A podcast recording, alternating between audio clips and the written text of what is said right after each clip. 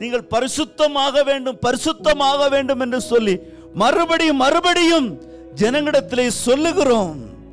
ஆனால் மறுபடியும் சொல்லுகிறேன் பூரணமாகிற வரையும் நீ சுவிசேஷ பணியை செய்யக்கூடாது நீ காத்துரு என்று சொல்லி பைபிளில் எங்கேயுமே சொல்லவில்லை. யோவா நான்காம் அதிகாரத்திலே இயேசு கிறிஸ்து அங்கே ஒரு பெண்ணை சந்திக்கிறார்.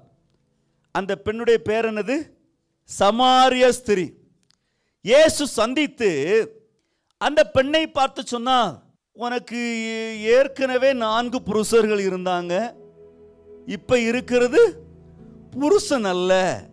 அப்படி என்று சொல்லி இன்னொன்னு இருக்கு இது புருஷன் இல்லை. நம்மளா இருந்தா என்ன செஞ்சிருப்போம்? அவ்வளோ வெறுத்து ஒதுக்கி சபையிலேருந்து பேரை எழுதி போ அப்படின்னு அனுப்பி வச்சிருப்போம். அப்படிதானே செய்வோம்.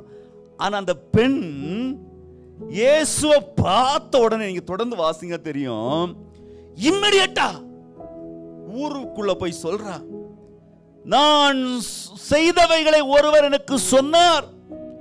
ஒரு தீர்க்கதரிசி எனக்கு சொன்னார். வேதம் சொல்லுகிறது அவள் சொன்ன சாட்சி நிமித்தம் அநேகர் மனம் திரும்பினார்கள். அல்லேலூயா. இம்மிடியட்டா போனா காத்திருக்கல காத்திருக்கல. அருமையான கத்தோடைய பிள்ளைகளே உனக்கு இருக்கிற பலத்தோடு கூட போ. உனக்கு இருக்கிற பலத்தோடு ஓடு.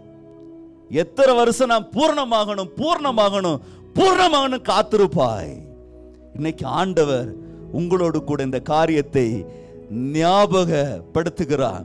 எங்கோ கேட்ட பிரசங்கத்தினால் ஒருவேளை உங்க மனது பாதிக்கப்பட்டு இந்த சுவிசேஷ பணியை நீங்கள் செய்யாமல் இருக்கலாம்.